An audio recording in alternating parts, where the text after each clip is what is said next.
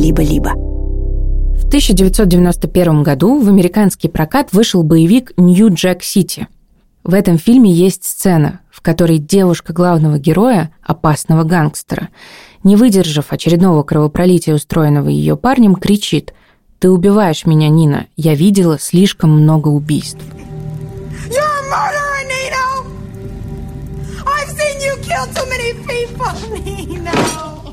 Он хватает ее за голову и швыряет на стол, а затем выливает на нее бутылку игристого и произносит «Отмени эту сучку, и я куплю другую», — говорит гангстер.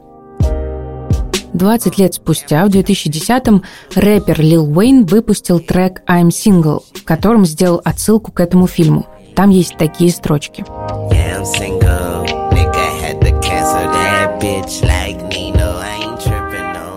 Еще через 4 года, в 2014 на американском кабельном телеканале VH1 показали шоу Love and Hip Hop Нью-Йорк.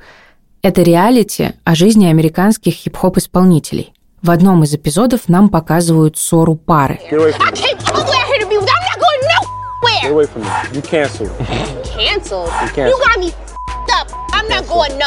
Парень говорит, я тебя отменяю. Девушка демонстративно уходит. Вскоре после премьеры телешоу эта фраза стала мемом и разошлась по американскому твиттеру.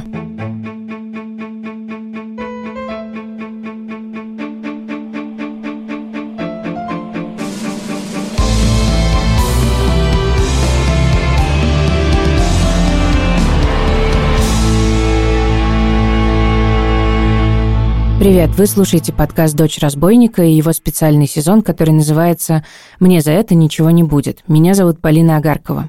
В девяти предыдущих выпусках мы с моей коллегой Настей Красильниковой изучали культуру отмены в России, а в этом разберемся, как работает культура отмены в США и как это понятие перекочевало в русскоязычный Facebook и Twitter – Важный дисклеймер. В нашей работе мы сфокусировались на случаях, когда людей обвиняли в насильственных действиях или харасменте.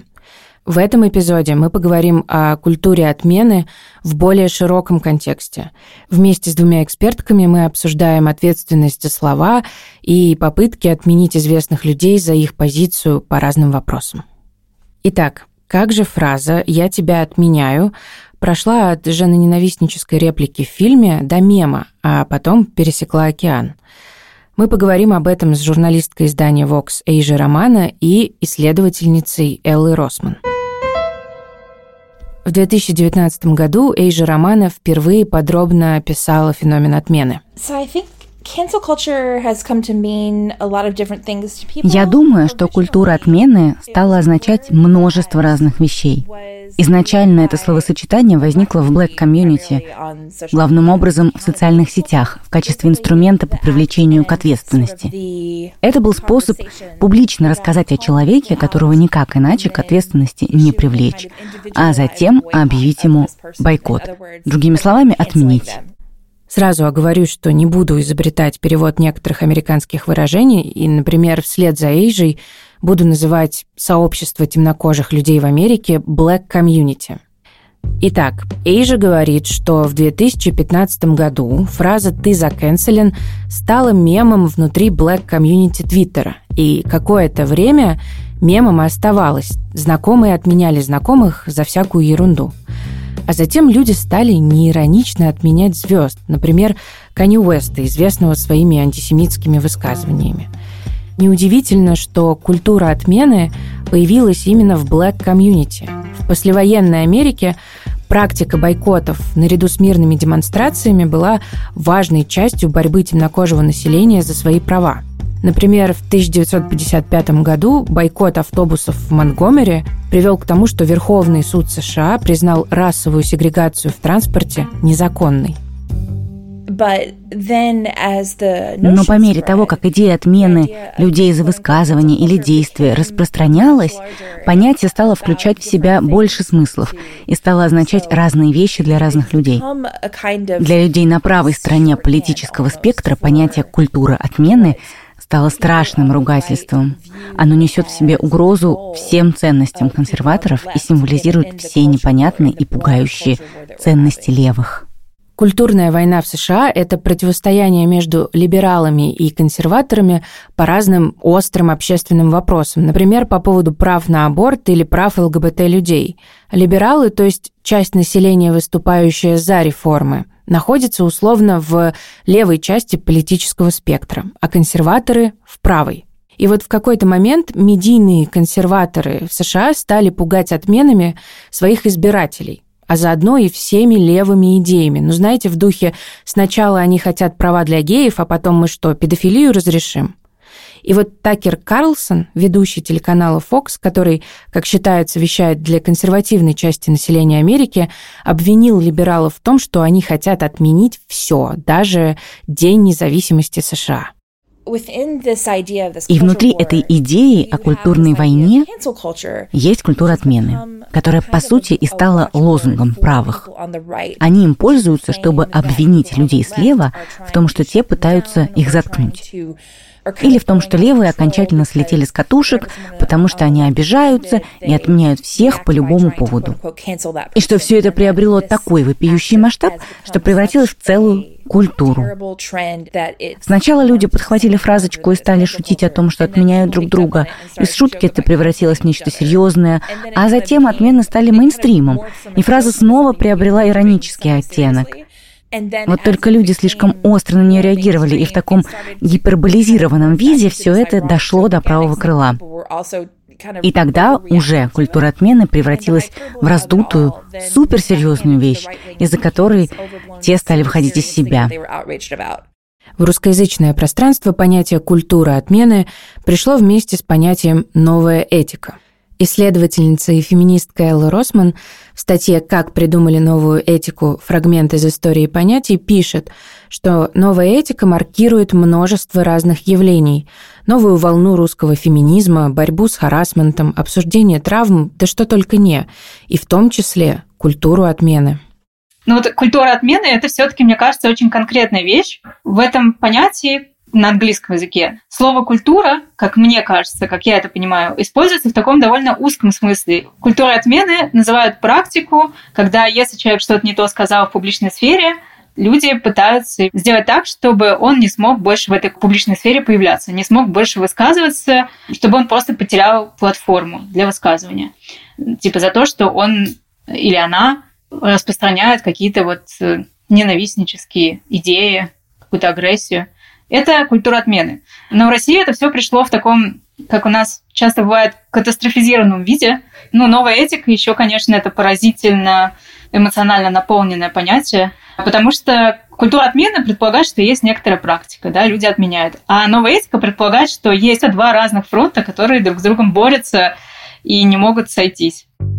Получается, что сначала культуру отмены сделали жупелом в Америке, а потом она пришла в Россию, и здесь напугала всех еще сильнее, потому что показалась многим влиятельным людям из консервативного лагеря некой квазиинституции, которую создают сами для себя молодые или менее влиятельные персоны в соцсетях. Мне кажется, что новая этика и культура отмены у нас, она в первую очередь про гендер, хотя за границей это не всегда так. Добиться того, чтобы босса, который пристает к тебе на работе, или преподавателя в университете, который предлагает оценку за сексуальные услуги, добиться того, чтобы этот человек оказался наказан, очень сложно в легальном поле. И поэтому, мне кажется, в том числе люди пытаются это сделать иначе, пытаются защищать себя при помощи каких-то публичных инструментов, которые существуют. И это в том числе ну, инструменты журналистских расследований, да, инструменты соцсетей, которые, мне кажется, вот у нас э, ситуация совсем другая, нежели в каких-то других странах, потому что у нас к ним прибегают просто потому, что нет никаких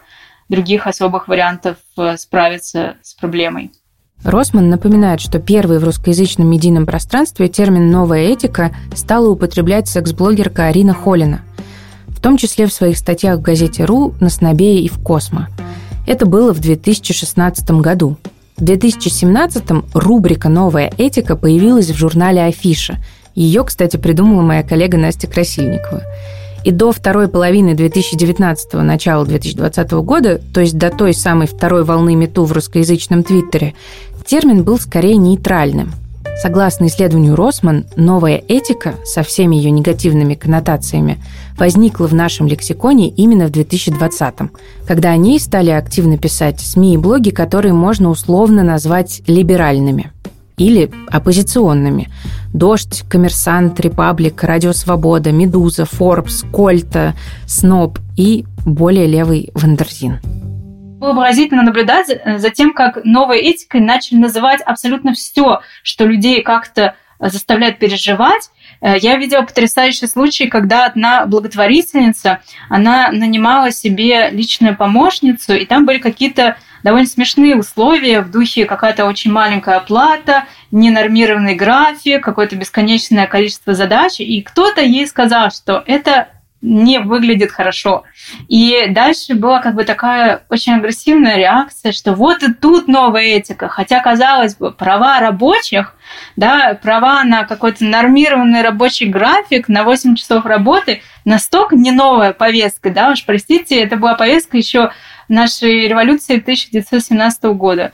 Но вот человек это задевает, и тут же идет вход вот это понятие. Я думаю, все заметили, что в России, конечно, даже вот эти вот самые минимальные попытки себя защитить, поднять тему сексуального насилия и домогательств, они наталкиваются на какое-то нереальное сопротивление со стороны, в том числе вроде бы тех людей, которым должны быть дискуссии интересные, которые занимаются правозащитой, благотворительностью, культурой какой-то. То сначала они придумали вот этот термин «новая этика», который катастрофизирующий, да, который показывает, что вся этика вдруг изменилась. Пришли люди, и у них совершенно другой взгляд на мир, и вот они нам продвигают какую-то, значит, целую этическую систему. А потом последовал немедленный ответ в виде бесконечной вот этой критики новой этики со всех точек внутри политических координат, либеральные какие-то деятели, они слились в экстазе, э, в таком свальном грехе с какими-то сотрудницами Rush Today,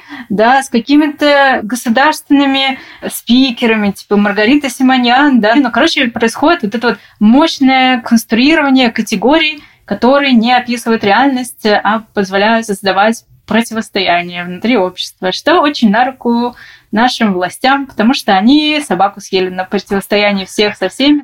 Это правда удивительная история. Маргарита Симоньян, написавшая в 2020-м тред про домогательство, который заканчивается словами «С чего все такие нежные стали? Как вы революцию-то будете делать? Там ведь стреляют, там вообще бу-бу-бу». И даже Ксения Ларина с бунтом бледей, все они внезапно оказались по одну сторону баррикад – и даже Владимир Путин в 2022 году высказался в защиту писательницы Джоан Роулинг, которую обвиняли в трансфобии. Я рассказываю об этом Эйже Романа, журналистке издания Vox, и она совсем не удивлена. Во-первых, мне кажется, что то, о чем вы говорите, то, что люди справа и слева в России боятся новой этики, я думаю, что в США все точно так же. Для людей справа все либералы на одно лицо, и все леваки. Но это не так. В США есть целый спектр позиций между либералами-центристами и левыми прогрессистами. И я думаю, что многие либералы думают, что культуру отмены придумали именно леваки. И это их пугает, хотя прямо они об этом не говорят. Я думаю, что этот страх связан с властью. Видите ли, социальные сети меняют расстановку сил, потому что все больше людей становятся видимыми и обретают голос фактически впервые за историю человечества. Мы неплохо научились давать голос меньшинству, квир-персонам, людям с разным цветом кожи, разных гендеров, людям с инвалидностью. И появилось столько разных людей, о которых мы раньше и не задумывались. Так что соцсети типа Твиттера позволили людям рассказывать собственные истории и двигать дискуссию, потому что теперь мы можем слышать их напрямую, правильно? Очевидно, что именно поэтому хэштег и движение МИТУ появились в Твиттере. Хэштег был создан для того, чтобы женщины рассказывали истории о харасменте и насилии на работе и в жизни. Так что все это на самом деле связано с политикой, даже если мы так не думаем. Даже те вещи, которые сперва не казались политическими, например, Практика отмен, родившаяся из шутки, они стали политическими, потому что нет никакого способа привлечь к ответственности людей, у которых очень много власти. И общество, которое мы построили, защищает их, а не заставляет столкнуться с последствиями собственных действий. И именно поэтому идея отмены, она угрожает их власти, правильно? Так что, конечно, это политическая вещь.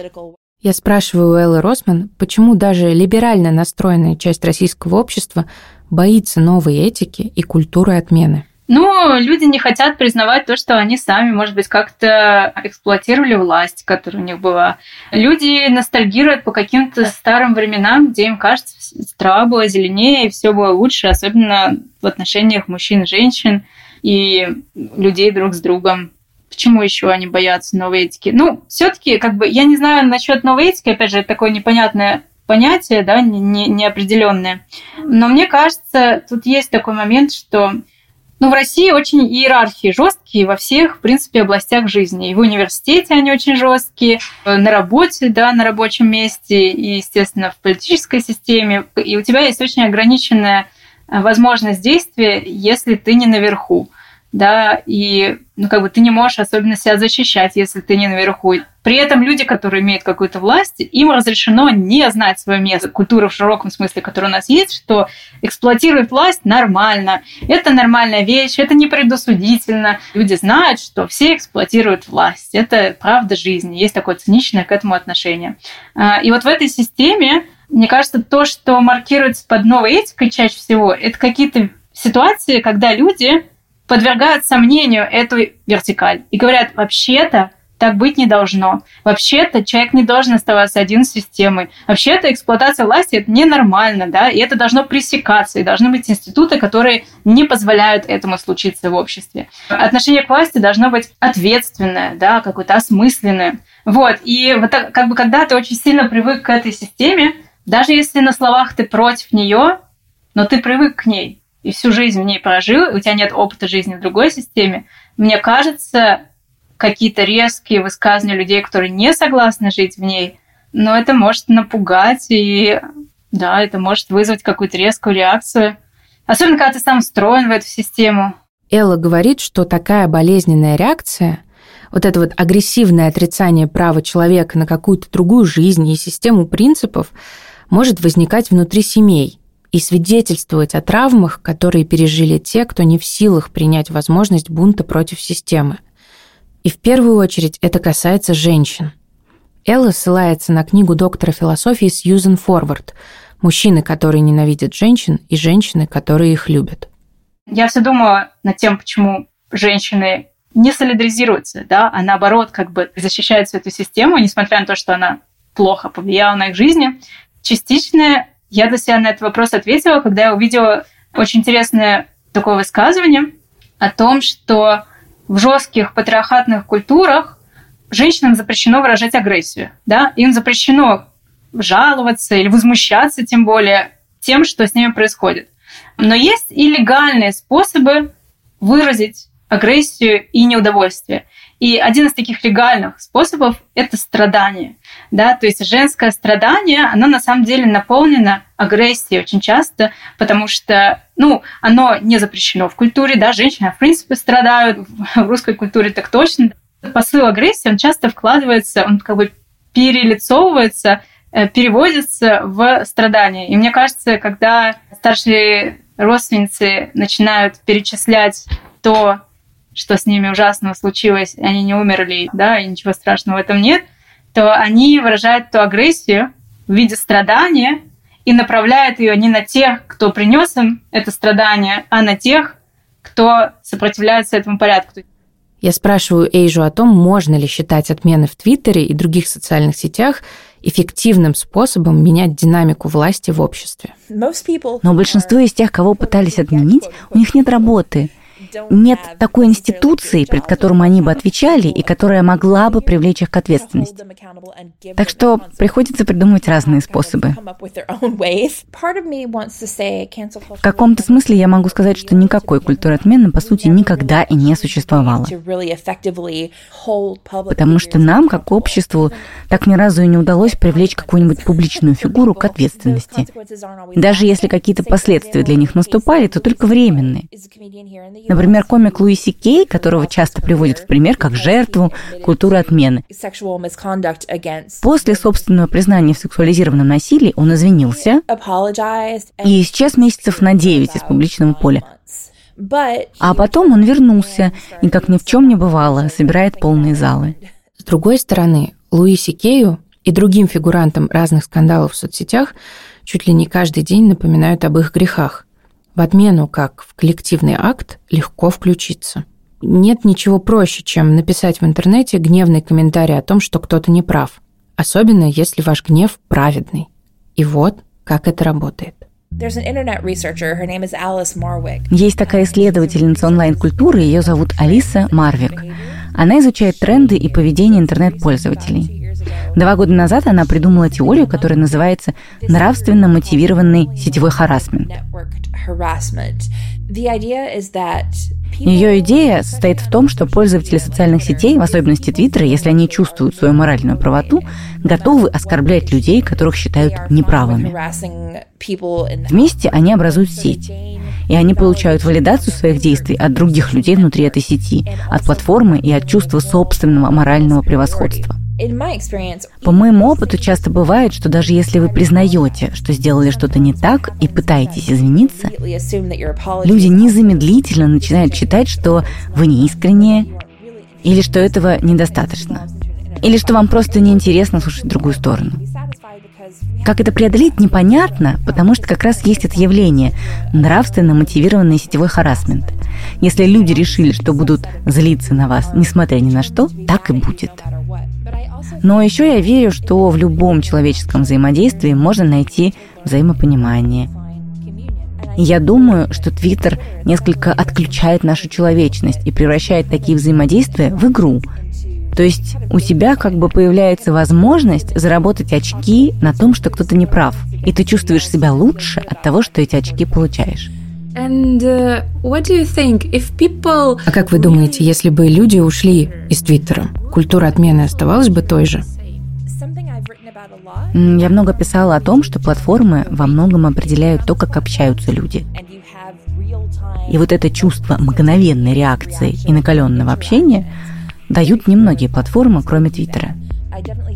Я думаю, харасмент на других платформах случается реже, в особенности тот, под которым подразумевают культуру отмены.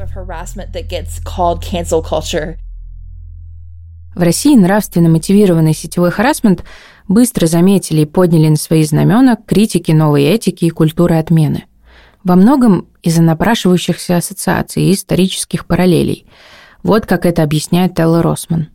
Правая критика культуры отмены – это, конечно, что это какая-то красная угроза, да, часто, что это какой-то портком, что это какие-то взбесившиеся люди, которые получили власть и теперь всех отменяют, хороших и плохих людей, и вменяют им всякие невинные вещи как преступления, да.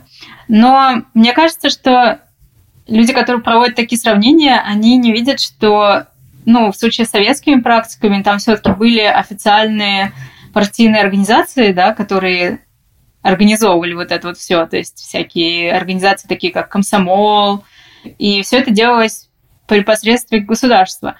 Но сегодня любой человек может завести аккаунт в соцсетях и присоединиться к вот этой практике.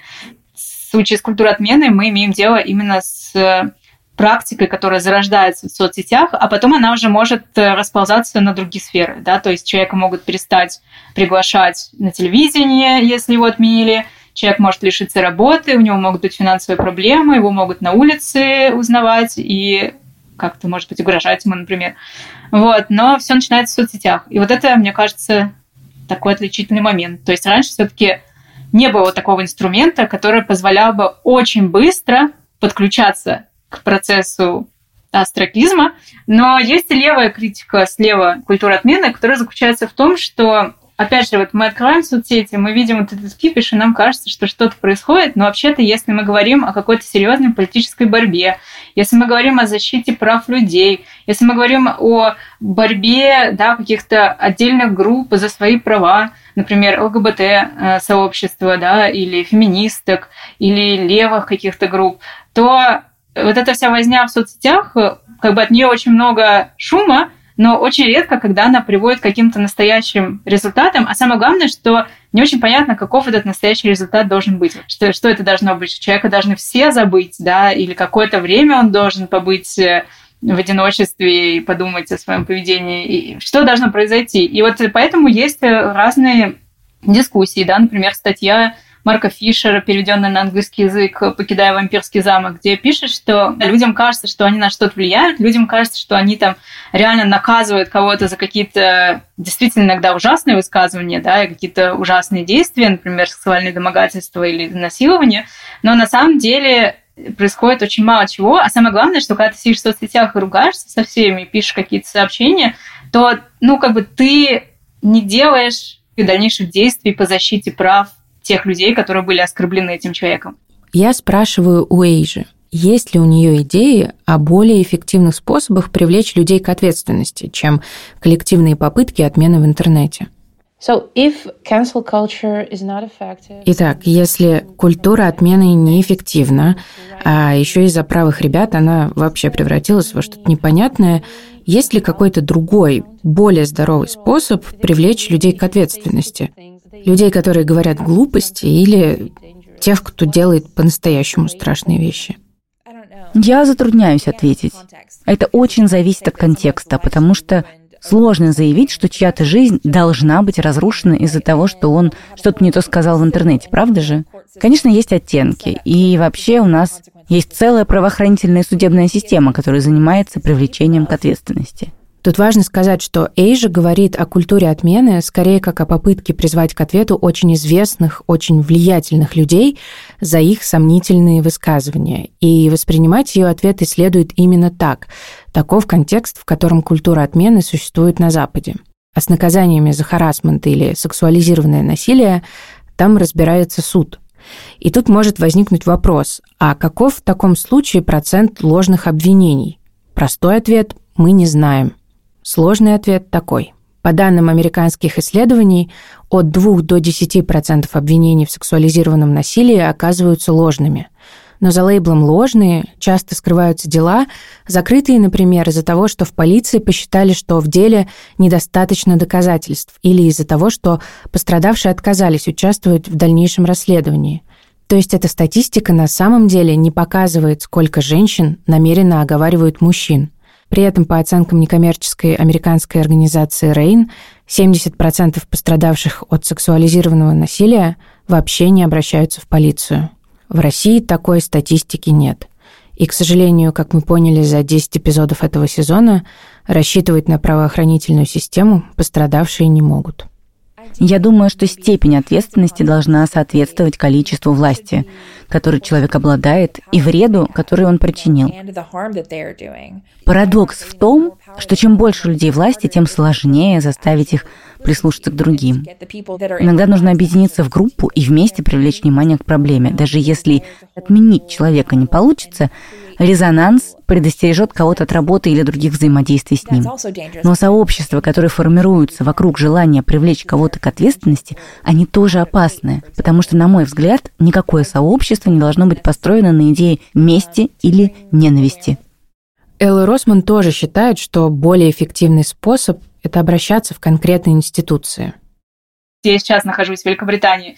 Здесь есть разные варианты. Например, вот представим, что меня оскорбил какой-нибудь мой профессор да, в университете, где я пишу диссертацию, и сказал мне что-нибудь про женщин, да, какой-нибудь стереотип. Что я могу сделать в этом случае? Я могу сделать несколько вещей. Я, конечно, могу пойти написать в Твиттере об этом, и будет некоторая реакция, все пошумят, может быть, кто-то репостнет, но, в принципе, все забудут в какой-то момент, да. Но что я еще могу сделать? Я могу пойти в студенческий союз, где такие вопросы разбираются. И студенческий союз может написать обращение к моему факультету и сказать, вы знаете, что у вас происходит?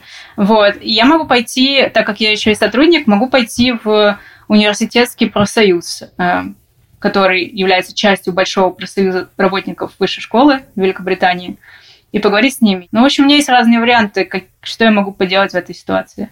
Этическая комиссия или участники этого профессионального сообщества, которые разбираются в ситуации, получают, например, жалобы на этого преподавателя, разбираются в ситуации, приходят к мысли, что действительно что-то не то было сделано, да, и что-то не то он сказал, и принимают решение исключить его. То есть там все-таки есть некоторые институты внутри академии, которые занимаются этими вопросами. Не просто люди обсудили что-то в соцсетях, и человек автоматически откуда-то оказался исключен. И вот эти институты, это вот, мне кажется, то, что пропадает во всех этих дискуссиях про культуру отмены, потому что, ну, в России этические комиссии – это псевдоинституция. Про псевдоинституцию, комиссию Госдумы по этике вы слышали в самом первом эпизоде этого сезона. Мы начали его с рассказа про попытку отмены Леонида Слуцкого, который сравнивал себя с Харви Вайнштейном. И я спросила у Эйжи, как удалось привлечь к настоящей уголовной ответственности голливудского продюсера. А что вы думаете про кейс Харви Вайнштейна? Что помогло? Общественное обсуждение? Это Твиттер и медиа отправили его в тюрьму? Или просто правоохранительная система сработала как надо? Я думаю, что тут все сыграло роль. Знаете, многие ведь говорят, что Вайнштейну удалось привлечь к ответственности, потому что он постарел. Его карьера на тот момент уже была в закате, и люди наконец смогли ему противостоять. Его власть в Голливуде значительно уменьшилась. Другие влиятельные мужчины из Голливуда при этом остались безнаказанными. Харви Вайнштейн — это некий козел отпущения, и он пример того, что Голливуд не собирается обращать внимание на системные проблемы, которые позволяют другим Вайнштейнам оставаться на своих местах. Так что сработало и то, и то. Правоохранительная система наконец-то сделала свою работу, и люди были готовы рассказывать о Вайнштейне. И я думаю, что потеря былой власти тоже сыграла роль. Но я не могу утверждать, что Мету смогло изменить весь Голливуд. Точно не до той степени, о которой люди говорили в 2017-м, потому что многие из тех, чьи имена тоже прозвучали в контексте злоупотребления властью, столкнулись с какими-то уж совсем незначительными последствиями. Я спрашиваю у Эйжи Романа, что делать, если вы все же столкнулись с публичными последствиями своих слов или действий. Я думаю, что есть некий процесс прощения и искупления. И мне кажется, что сначала идет искупление, а потом прощение. Хороший пример тут — это Логан Пол. Его по-настоящему отменили. Логан Пол — это такой очень популярный ютуб-блогер. Кажется, в 2018 году он снял на видео труп в так называемом лесу самоубийств. Он называется Аоки Гахара и находится в Японии. Практически за ночь Логан Пол лишился карьеры. Сначала он практически полностью ушел из публичного поля и молчал продолжительное время. Он завел подкаст, где стал вести с людьми очень глубокие беседы на важные темы. Таких разговоров от него никто не ожидал. Раньше он был классическим YouTube-пранкером и снимал очень незамысловатые видеоролики. И понимаете, он мог бы просто залечь на дно ненадолго и вернуться, сделав вид, что ничего не произошло. И тогда он потерял бы миллионы подписчиков. Но он не стал этого делать. Он попытался, и, по-видимому, искренне, показать, что он глубже, и это сработало.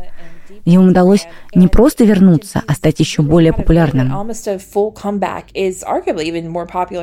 Я не говорю, что публика просто забыла о скандале, связанном с ним, и он обнулился. Нет. Но он доказал, что хотя бы способен на нечто похожее на искупление. Но это бывает довольно редко. И последний вопрос. Нормально ли потреблять контент тех, кого ты отменил сам для себя? Я думаю, что ставить вопрос таким образом не вполне честно, потому что вся идея культуры отмены — это про наступление последствий. Так было изначально, и я думаю, так и должно быть. Это люди несут ответственность, а не вы. Вы не должны наказывать себя тем, что не можете что-то посмотреть. Когда мы отменяем, мы пытаемся снизить влияние таких людей, в том числе на нашу культуру. Например, если вы покупаете альбомы Канье Уэста в 2023 году, вы помогаете ему зарабатывать деньги на своем мракобесии. Но это не значит, что вы больше не можете послушать трек «Gold Digger». Или вот Майкл Джексон. Ему были предъявлены очень серьезные обвинения в насилии над детьми. Но это не значит, что вы не можете слушать песню «Триллер». Произведения, которые создали эти люди, не становятся менее значимыми от того, что теперь они персона нон грата. Гарри Поттером то же самое. Это нормально продолжать любить Гарри Поттера, если вы не поддерживаете Джоан Роулинг.